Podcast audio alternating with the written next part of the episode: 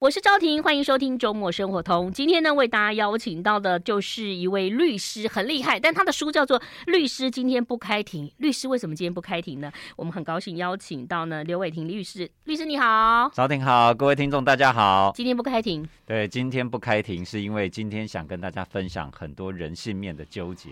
对，我们担任律师啊，其实很多时候在工作上面，但是为当事人的权利来做奋斗啊。对。可是常常在打官司的过程当中，哎，我们看到了另外一面。嗯、是啊。那一面可能是别人看不到，但是这一面可能是很人性面纠结的一面。嗯、你算是这个台湾的算是帅的律师哈。谢谢。那通常当律师不是都要选总统吗？台湾不是都是有这种？当律师可以做很多事情，哦也有当律师去拍电影的，也有当律师去唱歌的，各式各样斜杠的很多。那我有几个律师朋友很好，很有趣，有的就是可能就是什么什么法什么法，他们有的是家事法，嗯、有的是那个商标法，那有的是呃公司什么什么什么，科技啊、智慧财产啊，各种种类。那我一个律可爱的律师朋友，他说：“哎、欸，我老公是黑道律师。”我说：“他什么黑道律师？”他说：“没有，大家都叫他黑道律师，因为他有几个客人是黑道。哦”那还好，只是客人是黑道，嗯、不是自己是黑道。那个是韩剧里头才会发现的。那律师，您大概都是精通什么样的一个？就是大概在做什么样的？其实我的事务所规模蛮大，我们将近一百个人，嗯，所以其实各式各样的案件都有碰到。嗯，那会写这本书，是因为我其中碰到很多跟家庭比较有关，或跟人比较有关的。对，不然其实很多商务案件我们也都会处理到，只是那个就比较会是。跟钱有关的商务案件，我可以问一个以前的案件啊，嗯、就是呃，当然这里头其实也是跟这里很像啊，就是呃，我们长荣集团啊、嗯，那为什么就是他之前不是有遗嘱嘛？对呀、啊。我后来听他们讲说，其实遗嘱你不能用电脑打，你要手写、嗯。那旁边有见证人也不行吗？呃，其实张荣发的遗嘱是有效的，他透过最严格的方式，而且有五个见证人，所以最后打官司打赢了。遗嘱是有效，嗯，只是他唯一的败笔不是在他遗嘱有没有效，嗯，是他将所有的财产都留给二房的大儿子张国伟。哦，当然会导致大房不开心嘛。我们其实遇到这种遗产争讼，嗯，很多，例如说重男轻女啊，嗯，只分给儿子不分给女儿，啊。对对。那法律上或许他的分法的确是合法有效，他也就想这么分。法律上可以这样吗？但是可以，但是会影响所谓的特留份，会侵害到一个叫做特留份，就是。所以法律还是有特留份啊。我今天如果就是我，反正我就是。正宫，我死不离婚哈。那、嗯啊、可是我可能跟我先生已经很久没有联络了。嗯。可是最后我还是有特留份啊。虽然先生说不留给你，但法律上是规范你有，对不对？对，是的。但是啊，哦、有一种状况会丧失继承权、哦，就连特留份都没有。例如说，你对于那个被继承人去做一个忤逆啊，或者是跟他有侮辱的行为、哦，让他觉得很痛苦，然后最后表彰你丧失继承权，这种状况就有可能连特留份都没有了。这就是要证据啊。呃，不一定是证据啦，也有可以有人证啊。哦，对啊，举证。对，那其实我们就帮很多客户立遗嘱、嗯，他们的遗嘱就是我的遗产绝对不要让我的老公，或者不要让我的儿子，或甚至不要让我的爸爸拿到。可以吗？可以啊，就是我刚才所讲的，我们民法一千一百四十五条就有规定一个状况，丧失继承权。如果他因为跟你有侮辱啊，哦、是是是或者有这些伤害的行为、嗯，是可以让他丧失掉的。你看，我们之前有看过一个新闻，就是哦，爸爸很久不见，突然爸爸出来就说要呃兄弟姐妹都要抚养他、嗯。那兄弟姐妹说，这二十年你都没有见面，你还是要我还要给你钱，我实在是情感上过不去啊。就是没错，以前哦，真的法律上面、嗯、不管哦，像我我们遇到最夸张的。嗯爸爸在外面风花雪月，在外面跟小三生了一个姨父子、嗯，爸爸就跑了。嗯、小三的儿子从出生到死都没有看过他爸爸，没看过他爸爸。对，可是当他长大的时候，哦、事业有成，突然有一天有一个人说是他爸爸跑来跟他要抚养费了。嗯他说：“我从小到大根本不知道你是谁，你凭什么跟我要抚养费？”对。但以前的民法规定是要给的哦，所以那是一个很痛苦的。但是现在法律已经不再是这样了。哦。如果你可以证明这个爸爸从来没有抚养过你，你也不用抚养他了。哦。那这个修法是谁修？这当然立法委员修的。可是随着时代的进步，大家对于这些很不公平的现象一直在改变。嗯。包括刚才你讲到，我们也讲过另外一个比较夸张的。同样的，以前的爸爸，如果他在外面风花雪月，留了一屁股债，儿子连见都没见过，连他死都不知道。嗯，突然有一天银行跑来了，哎、欸，你是某某人的儿子，对，嗯、他的财，他的债务你要继承。对，老天爷啊，关我什么事？那怎么死？他如果活着也没照顾我，嗯，对，死了还要我负担他的债务。那我可我可是已经过了放弃继承的那个对，你也可能过了。但是现在的法律规定已经修法了，嗯、法律有规定，你只要没继承到，你就不用负担债务。你继承了一百块，你就只要负担一百块的债务。真的是，所以现在已经这个问题解决。以前真的很多这种问题，是是是，就觉得我这一生生下来，这个爸爸都是让我造成灾难的人。嗯嗯嗯，从我出生到死。好，那其实人家说养儿防老，养儿防老，在律师今天不开庭以及你讲到人性的纠结里头讲到就是，嗯，防老防儿。其实里头有两个案例，我们先讲一个案例，就是有三呃，好像有一个富商，他有三个儿子案例哈。老大呢，就是自己有拼事业，但是有点好大喜功。老二在美国，老三就跟着这个爸爸旁边哈。那这个爸爸其实也会害怕啊。对，就到底我要分给谁呀？其实我想很多人都有这个纠结。例如说，你有三个小孩，或者是两个小孩，有的可能你觉得，哎，他蛮成才的，他的大儿子就是一个哇，很会做生意，可是因为太冒险了，反而容易常常赔掉很多钱。嗯嗯嗯，那我如果把事业交给他，那其实风险很高。对。那我的老二呢，根本不管我，人在海外，他过他的生活，我怎么可能把事业交给他，把遗产留给他？嗯老三呢，跟在我旁边。不错啦，乖乖的啦，嗯，但是什么事都不会，嗯，我叫他一他就一，叫他二就二，那这个我要把财产留给他吗？这样不能平均分配吗？当然可以平均分配，可是对爸爸来讲，他不管怎么分，他都觉得不妥，因为爸爸也是一个非常有能力的人嘛。我拼了那么久，我的事业要永续经营，是啊，我下面有几百个家庭，就是我没有办法这样分，对，或者是我交代给他，我希望他发扬光大，可是我没有一个小孩已经满足我的期待，所以我一直不知道怎么分。直到我身体真的越来越不行了，嗯，那我的大儿子来跟我讲，爸爸，你这个事情总得要处理吧，嗯，你不得不处理了，逼宫，对，有点逼宫了，有点说，哎、欸，你已经在医院里面可能检查你，或许身体已经出现什么状况，嗯，好吧，那我因为也只有大儿子在，我也只能说，好吧，那我就把财产都给大儿子，因为。我如果不留给他，你觉得后面会发生什么事？嗯，他可能就不理我啦。对，那我的事业现在我身体也不好，也要有人继续来帮忙嘛。嗯嗯、可是如果都不留给他的话，那他一定就让我现在我眼睛还开着的时候，嗯、可能我的事业就毁了。那你这个你你你写的这里头是你是爸爸的律师是不是？对，我我是爸爸找来的律师，律师应该是这样讲。嗯，他们想要立遗嘱，所以找了一个律师。嗯、那我当然是一个局外人，我根本不认识他们，嗯、我就去协助。然后我一听爸爸。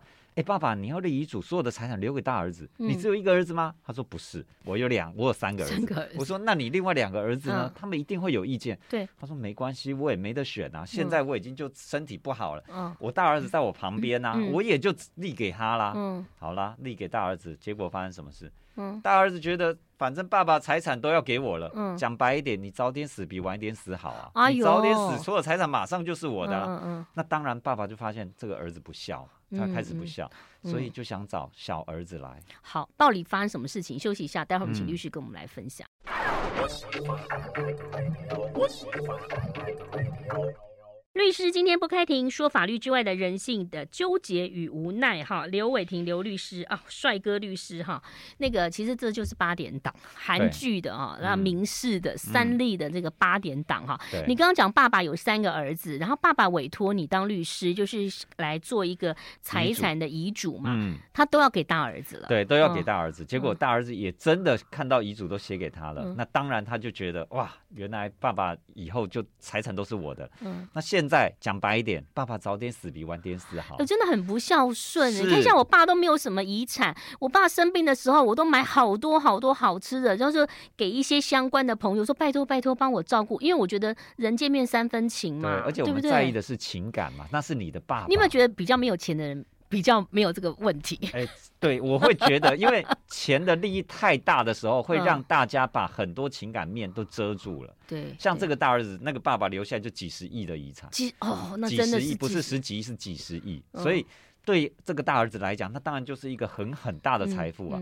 可是当大大儿子这样表现，爸爸也不是笨蛋啊。他开始发现大儿子不理他，他只好常常叫小儿子来啊。嗯，那他就会跟小儿子抱怨：“你看，你哥哥是这个样子。对，我宁愿给一个好像没什么主见，但我我起码你可以帮我送终，是可以照顾我。那虽然你没有办法把事业扩大，但至少你可以保存吧？对不对？你找一个专业经理人就好了，也可以啊。对呀，所以他最后才又决定说：好吧。”那不然这样，我不要给大儿子了，这么不孝，全部给全部给小儿子，又是全部给小全部给小儿子。对，哦、而且他还告诉了大儿子说：“你不要在这边，在外面以为财产都给你，我已经改立遗嘱了，嗯、我都给小儿子。”嗯，结果这个大儿子多生气啊！嗯、你煮熟的这个鸭子飞了嘛，嗯、对不对？非常生气。原来小儿子你是在后面谋夺我们家产的人啊！赶快去找二儿子。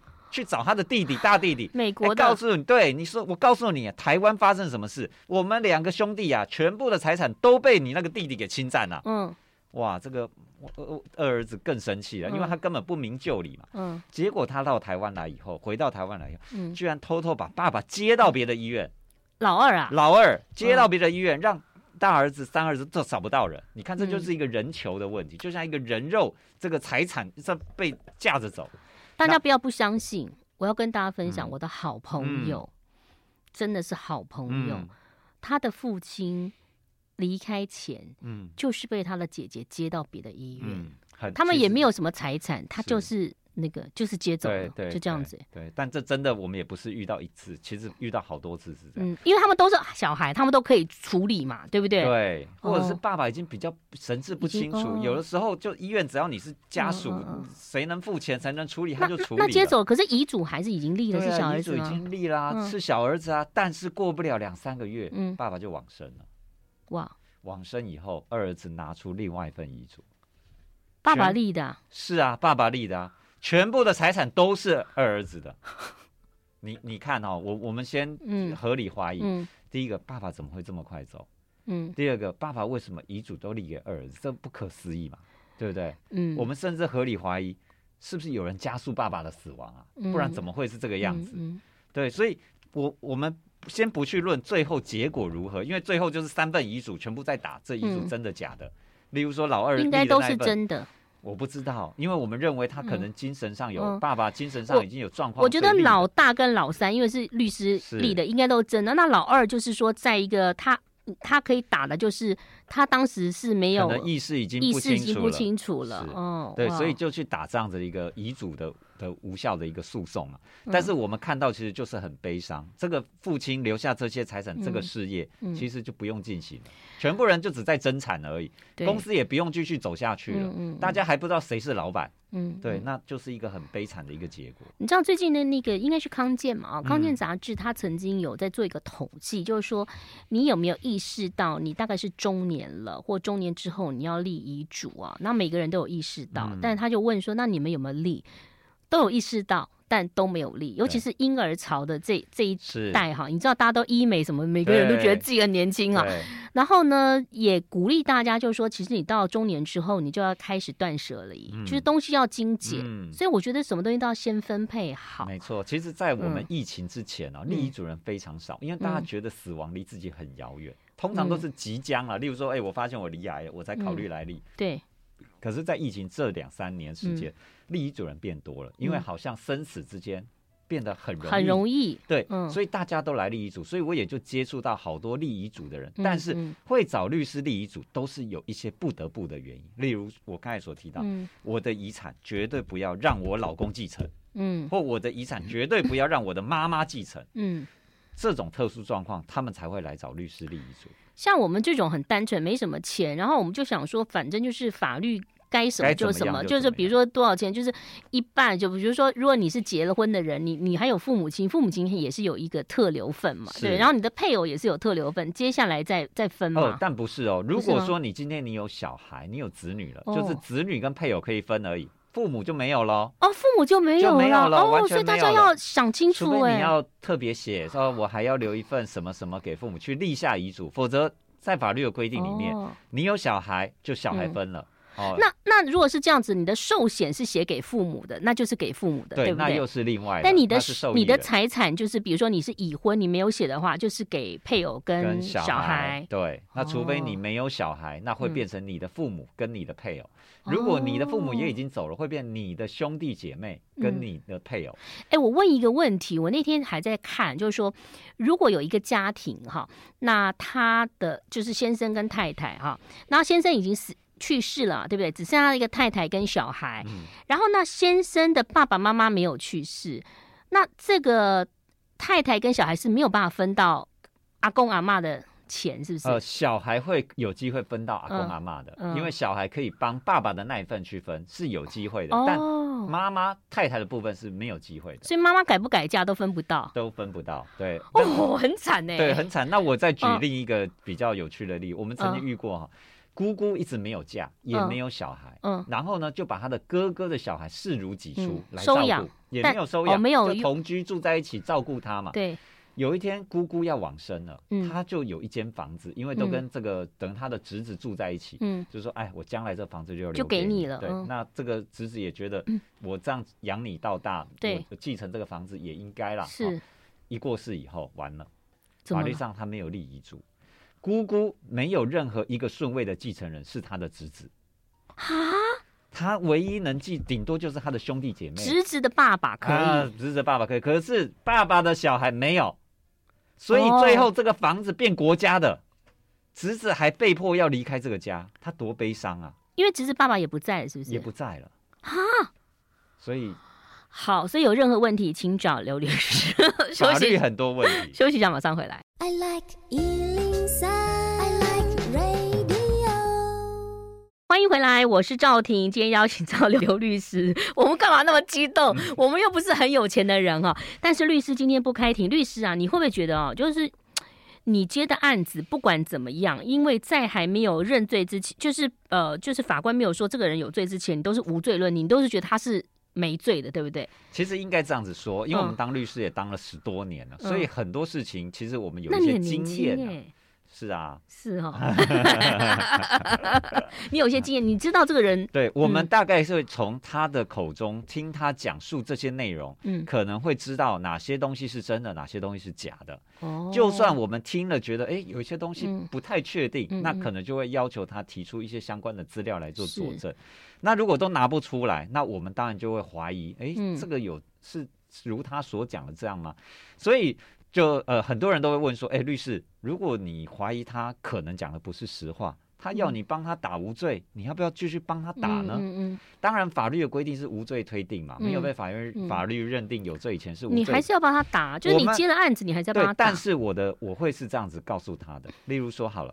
赵婷，你给我讲了这一些，还有这些证据，嗯，虽然我相信你，嗯，可是我觉得法官或检察官不太会相信你，因为你有哪里哪里有问题，哦，所以你要考虑一下，嗯，就是法律，哦，应该说法院不是一个讲真相的地方，嗯，法院是讲证据的地方，对，我懂，所以如果你证据充足，嗯，那。都可以证明你的清白，可是你证据不充足，就算你是清白的，恐怕也很难被证明。你就要考虑要不要换其他的方式，例如说承认犯罪啦，嗯、换取比较新的处罚啦，哦，或者是其他跟对方和解啦。就算你千百个不愿意，但是这个结果可能对你现在打无罪来的有帮助。嗯、有的人就是要那口气哈，嗯、但是有的时候你要想，律师讲的话也是对的，嗯、就是当你没有证据，你觉得你对的时候。可能真的是你对，但是你没有证据，然后其实法官就是看证据，没错，它就是一个法律的游戏规则。我们不要讲说多么神圣，这个游戏规则你没有办法符合，你就可能在里面受到挫折。那你请问一下，最近不是推那个国民法官吗？国民法官是不是大案子才会有？是的，不会说像我们这种什么，哎，那个闯红灯来国民法官列席啊？你觉得他有没有罪？他是不是应该闯红啊？没有，要接小孩要，说我闯红灯，没有这种，对不对？三年以上有期徒刑的相对比较重的案件，例如说。杀人罪啦、重伤啦、嗯、这一类的，嗯，也会比较受社会瞩目的案件，因为刑度比较重的。那谁决定有国民法官呢？呃，他这法律规定，在这种条件符合了，马上就得进入国民法官。所以以后都有国民法官。是的，是的。哦，现在已经在实行了。是是是，哈，国外也有嘛，哈。国外他不叫国民法官，他叫陪审团。对他那个有抽签嘛？因为我记得那个我们家有亲戚抽到，他拒绝了，因为他说他的英文不太好，他觉得他去。因为他们中间还会挑选嘛，嗯，嗯，英文不太好，你其实他要讲细节东西，其实是不了解。对，但在台湾是不能挑的哦。嗯、我们台湾是你抽到你就有义务一定要去哦。那为什么不，不去会怎样？哎，不去会处罚你啊？哈，去有没有钱？去有钱的，嗯、哦，但是你当然没有很多钱，但是他为什么不能够做挑选？就是担心说，如果法官可以透过一些筛选机制，哦、恐怕也有很多的不公平的问题产生。对，我们看太多韩剧，说那个二十一号、二十六号是我们的，好像要听他那个样子哦。好，刚刚讲到了，跟大家复习一下，刚刚讲到了这个继承的问题，嗯、就是姑姑的房子，如果你。你是侄子，侄子哦，同姓哦，兄弟的女儿小孩都是同姓哦。你不要以为你可以继承哦，嗯、因为姑姑去世，姑姑没有结婚的话，其实姑姑是要给他的兄弟。对，那你的爸爸是他的兄弟，可是你爸爸不在了，嗯、所以这个房子就收给国家，了。对，就非常悲伤了。不是钱的问题，是那一个居住的地方，他连花钱买可能都有困难。比悲伤更悲伤的事，是啊、所以他那个时候就应该做一个买卖，做一个遗嘱。其实立遗嘱就够、哦、立遗嘱可以吗？是的，可以立遗嘱。我们叫遗赠，它可以赠与给非继承人，哦、所以就叫遗赠。那如果赠与给非继承人，嗯、也就是说，这个姑姑也可以随便赠与给刘律师喽？是，我们也真的遇过，有人来立遗嘱，说我以后的遗产想留给你。嗯然后我们也非常的惊讶，为什么？他说：“我以为我们也非常的接受，对啊、没有接受。但是我们当然很惊讶，遇过这种状况了。嗯、他就说：‘哎，因为你在电视的形象很好，我觉得我的财产留给你会比留给我还来的有用。’他希望我去做公益，对。但是我们对于这样子的状况，当然我们是不了解。我们也跟他说：‘那你可以现在就好好做公益，哎，对，对，不一定要等到你不在再来做。’是是是。现在还有人会把一些遗产留给自己的宠物。”有也有、嗯、信托，因为文倩姐嘛，哈是，文倩姐就说她每一个宠物有留了一百万，嗯、然后就是可以让。照顾的帮他照顾啦，对，我们主要就是把这个钱给某一些呃，例如说这些动物的基金会或动物的照顾动物的公司，嗯、然后来由这个公司来支付啊，他支付这一笔钱给这个公司来照顾他的宠物。好，您刚刚讲到很多人来立立遗嘱，因为 COVID-19 的关系，有没有像有一些就是像那个沈殿霞的那个状况，香港那个状况？那他们如果说是跟银行做一个，就是比如说他可能一笔钱未来给孩子，他需要律师去见证吗？会，这大部分会比较需要。律师，因为它比较法律的层面比较高，它其实法我们专业叫做信托。嗯，例如说，我将我的一笔钱，假设了一亿好了，他一年可能有的利息三四十万，嗯，那你就每年把这个利息拨给我的小孩，一直到他二十岁成年，嗯，然后就约定了一些条件，例如说二十岁成年以后，他可能需要多一点钱了，我这个一亿呢，再来开始拨两千万给他，嗯，二十五岁再拨两千万给他，或三十岁以后把整个一亿都拨给他，嗯，那。这一笔钱谁来负责做这件事？银行，银行，好，所以他会跟银行签一个信托合约，银行当然会收取一些手续费或者是保管费用，但是他就会依照他的旨意一直做这样的事情。那银行因为现在的状况嘛，每个人的银行保险都只有三百万，银行万一倒了嘞？对，那银行保倒了就是一个再保险的机制，就是有没有其他银行会来承接它，并购这个并购哦。对，像很多的寿险公司就被并购，对，就会有遇到，但至少还是可以继续的维持这个合约的履行。因为我我是看到很多的商业的这个东西，它其实有时候不是在银行信托，他们是开一个公司，可以，然后让自己孩子当股东，比如说他的房子就是用，为什么你看现在很多都是啊什么豪宅几亿都是公司买下来，就是。反正我孩子以后未来是股东，那房子也就是他的，那是有钱人玩的手法。赵婷说到这个，其实是某个程度在躲避遗产税。哦，不是我，不是我，我是说有些人就对了。是是是，的确有这样的方式，没错啦。哦，那当然有的成立基金会啦，有的成立是信托啦。是是。对，但目的就是将他的财富将来传承给下一代的时候，嗯，不是一个人死的继承，他是活着的时候就由这一个东公司、信托公司或者基金会一直管理。所以，即便这个人他的下一代再下一代再下一代永续的，只要基金会没有倒，信托公司没有倒，它就可以一直永续的经营下去。所以很多企业都有所谓的基金会。是。好，休息一下了，待会儿继续聊。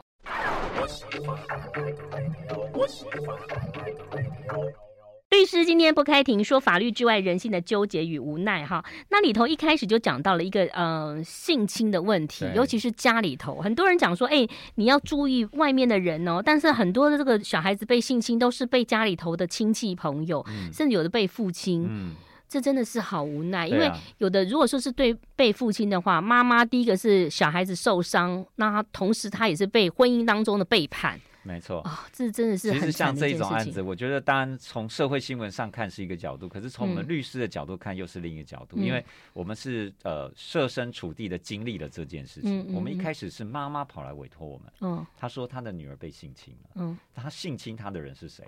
是女儿的哥哥，也就是她的儿子。但他为什么要找？他想要告？他要处理哥哥吗？对啊，他得处理哥哥，他也处理他的哥哥，也是得处理掉这件事情啊，因为。他哥哥才十几岁而已，嗯、但他的妹妹才七八岁而已。哦，对，所以当他发现说，哎、欸，妹妹的阴部下体红肿，然后去到医院，医生跟他说：“哎，你这个可能被性侵。”他其实是完全不能接受的。嗯嗯嗯。所以当这个妈妈来找我们说，她是非常难过。一个当然是很难过自己的女儿，两个都小孩，他的对，但是更难过是居然性侵他的是哥哥。嗯。那我们也问了，问了这个这个妈妈，我问了这个妈妈说，第一个就是你怎么知道是哥哥？对。他说哥哥承认的。他说哥哥怎么会承认是他性侵的妹？他说因为。他们在医院里面确定，可医生说这种呃，他们有去问这个妹妹，那妹妹死都不讲，说到底谁性侵她，所以医生就怀疑这是熟人性侵，所以才不能讲，不能讲以后回去，因为家里就是爸爸跟哥哥两个男性而已，回去以后就问这个哥哥，哥哥不承认，后来爸爸就打了这个哥哥，嗯，那甚至把哥哥的手折断，这哥哥就说我承认是我做的。所以他们最后也认定屈打成招，屈打成招，也认定确实是这个哥哥做的。嗯、那当然，我们听了也很难过，说哥哥性侵妹妹这件事情是第一个是，但哥哥未成年，哥哥未成年，所以他后面可能会送感化教育。嗯、但是我们就得让哥哥跟妹妹分开，分开，然后把这个法律流程走完，协助他们走完这整个法律流程。否则对他们来讲也是很害怕，不晓得是怎么走下去。只是没想到走完大概半年多以后，妈妈又打电话给我，而且这次更难过，她告诉我说。她以为哥哥已经被送走了，妹妹就安全，没想到还是又发生了一样的事情。那那时候其实我们非常的惊讶，也非常的不可思议说，说、嗯、那妹妹怎么又被性侵了？嗯，好、哦，而且这次妈妈说性侵她的应该是爸爸。嗯，哇，那我们听了真的是快崩溃了。为什么我们连律师都快崩溃的原因是我们送走了哥哥，哥哥好无奈，很无奈，嗯、而且。也是我透过我们诉讼哦，最后把哥哥定罪的。嗯、那结果没想到我们误会了哥哥。嗯。那后来居然发现这怎么可能会发生？这算一案吗？一案不是不两判吗？对，这不是一案，因为他又再次的发生，而且变成前案其实是诬陷的。嗯。前案真正的凶手应该也是爸爸。嗯。哦，那所以而且爸爸居然用这么残忍的手段，是打断哥哥的手，让哥哥屈打。而且哥哥后来应该送走以后，爸爸妈妈都不会去看他了吧？妈妈还是会看他，也是希望他早日改正。嗯、可是你想想看，对这个哥哥来讲，他根本没做这件事情。对，而且他被他害他的人，居然是他的爸爸，嗯，还有他的妈妈。所以他其实对于整个家庭，或对于这种伦理观念，完全是崩坏的。嗯，对。那对于这个妹妹来讲，就更难说了，因为妹妹就从小被爸爸性侵。啊、那最后这个爸爸其实后来是自杀了。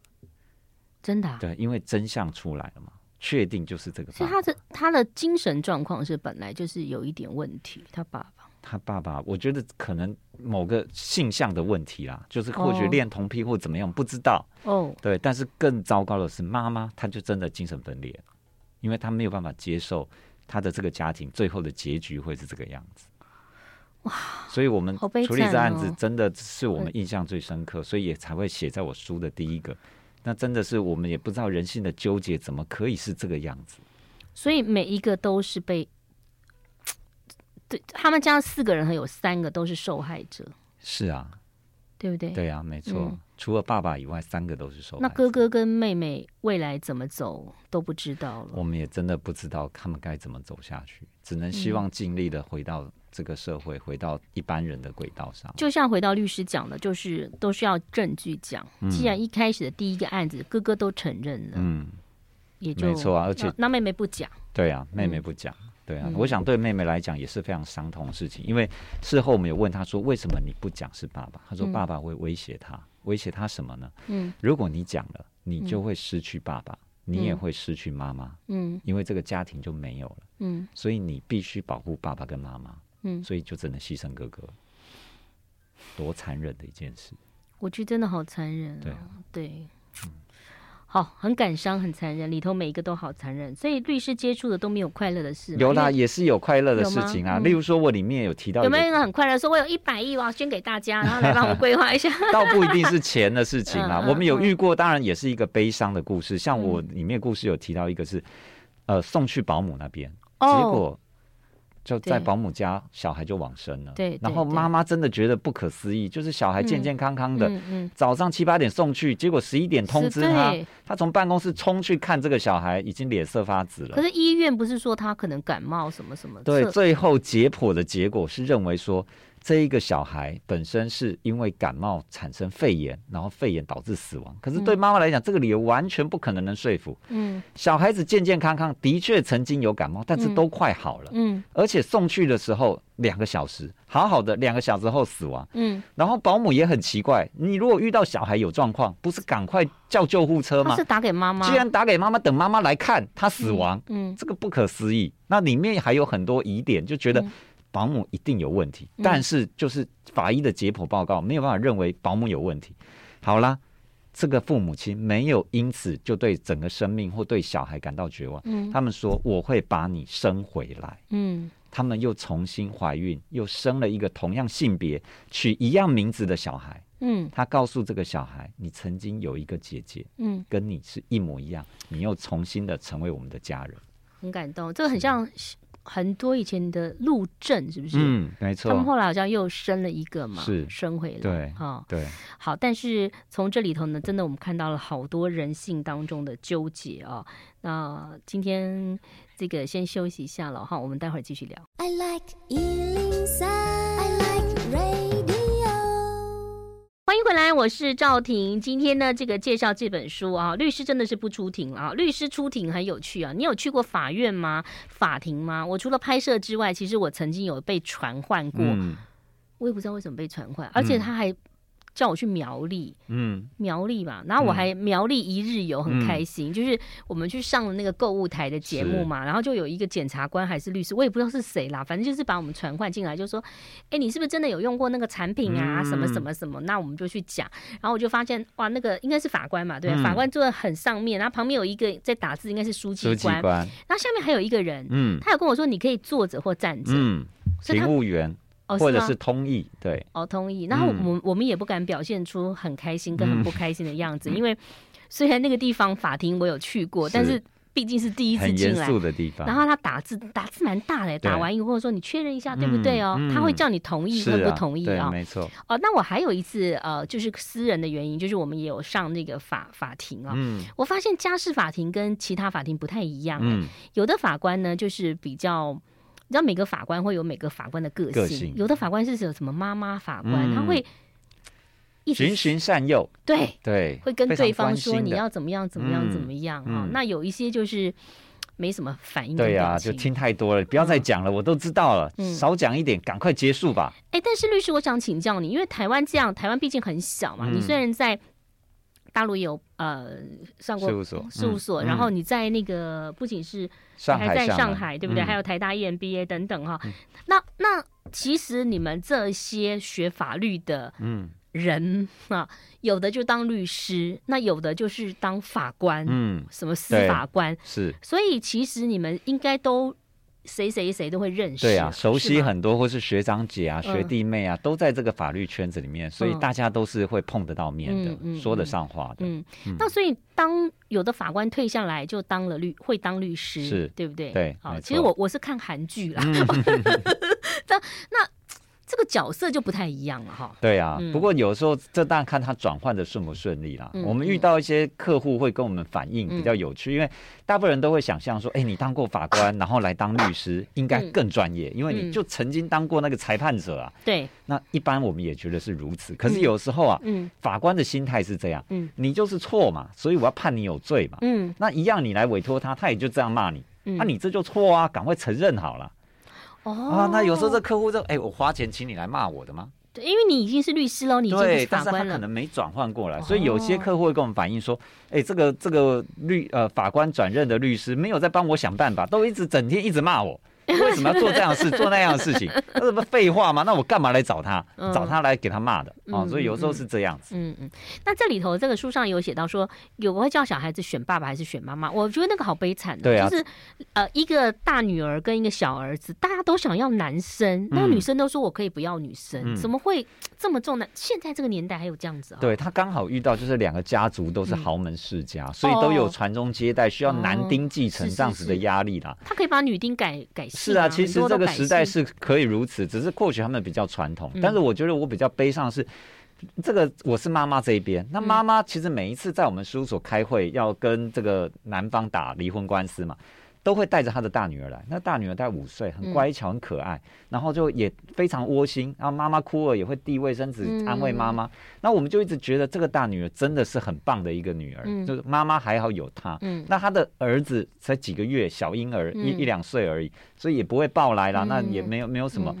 可是当他们真的离婚上法院，法院问说：“哎，小孩子的监护权，如果今天就是一男一女，你们只能选一个。”你要选谁？女儿不在吧？女儿当然不会在旁边。Oh, oh, oh, oh. 后来也会请女儿单独进去，法官问。哦，oh, 对，会单独。对，那问女儿的时候，法官问这个女儿：“你要爸爸还是要妈妈？”女儿哭着说：“我要爸爸，我也要妈妈。为什么要我只能选一个？”嗯嗯、法官就拜托他，也跟着他这个安慰他说：“如果真的就不信，例如说有一个人要先上天堂了，嗯，你希望留下来的是谁？”他最后说：“他希望是妈妈。嗯”嗯，好，那我们也当然也知道，因为女儿跟妈妈很好。那等到问爸爸跟妈妈的时候，女儿当然就不在。嗯，爸爸妈妈两个在法庭上，我们的想法会觉得，虽然这个小孩有男有女，嗯、可是毕竟你跟你的大女儿是比较亲的。嗯，结果一问之下，居然这个妈妈也说，如果真的要我选，只能选一个，我也选儿子，因为女儿她毕竟在家里将来有一天会嫁出去，但是我们的家族需要有人传承。嗯，所以女儿可以给。男方没关系，嗯嗯嗯。那其实我们旁边当律师，我们听了非常感伤，嗯，就是我们会觉得有时候就像你讲，钱凌驾了情感的价值嘛，真的，对啊，这个女儿这么可爱，这么乖巧，为什么你愿意，你你居然忍心？不能共同监护吗？我们当然希望，如果可以选，这个妈妈一定选，我两个都要，嗯，哎，那可是。法官会问你只能一个。对，如果只能一个的时候，你要选哪一个？嗯、对，而且这些是会写在笔录上，白纸黑字打在电脑上，哦、印出来。有一天，如果这女儿看到了原来以前她的爸爸妈妈做选择的时候，其实两个都不要她。嗯，我不知道她作何感想。嗯，嗯，我觉得这是一个非常难过的一个一个让我印象很深刻的一个画面。唉。所以人性哈，我们想到的都觉得好像很和乐，但你发生问题的时候，其实是都在我们周遭发生的。那我我觉得看律师的这本书当中，都觉得好像在戏剧，就戏剧里面的，可是确实在我们现在也这样子。没错。那你对人性还会有那个吗？就是你你在选择伴侣的时候，或者是你们会先签婚前协议 吗？也不会，其实这样子说好了。我觉得我们在从事法律工作，我们当然看到了比人性更人性黑暗的一面。嗯、那人性光辉，我们也看到更光辉的一面，嗯、相对就是比较极端。对。可是不管这些的，我处理到的案件，当然这是比较夸张，或者是说我认为比较有印象的，所以我把它写成书。嗯、所以当然看到书的内容会觉得很精彩，是因为它是我办了这么多年案件的十八则故事。是。好。可是，如果实际上我我觉得我担任律师这个工作，嗯、我其实很开心，嗯，因为我看到了人性黑暗面。可是我周遭的人不是这个样子，嗯，我周遭的人都比他们好一百倍，嗯、都比他们善良，太好了，都都对，所以我反而我很珍惜我周遭身边的人，嗯，嗯我觉得。这些都只是我案件中的个案，但不是在我真实人生中会出现的人。嗯、所以我觉得看了这些故事，你应该要更珍惜。其实你周边的人，或许你觉得，哎呀，他有点懒惰啦，他有点混，但是他都比那些坏人好太多了。对，所以我们周围还是有好多的好人啊。那同时，因为呃，律师的这本书也提醒大家，如果该做的事情要去做。如果说你家财产真的还蛮多，或者说你家人丁很多很复杂的话，就去找律师来做一个。可能遗嘱啊，或者是做一个财产分配啊。嗯、那今天很高兴为大家邀请到的是力勤国际法律事务所的主持律师刘伟霆刘律师哦。呃，想要寻找他的话，请去搜寻他的这个脸书。也谢谢刘律师，谢谢，谢谢赵婷，谢谢各位听众，拜拜，拜拜。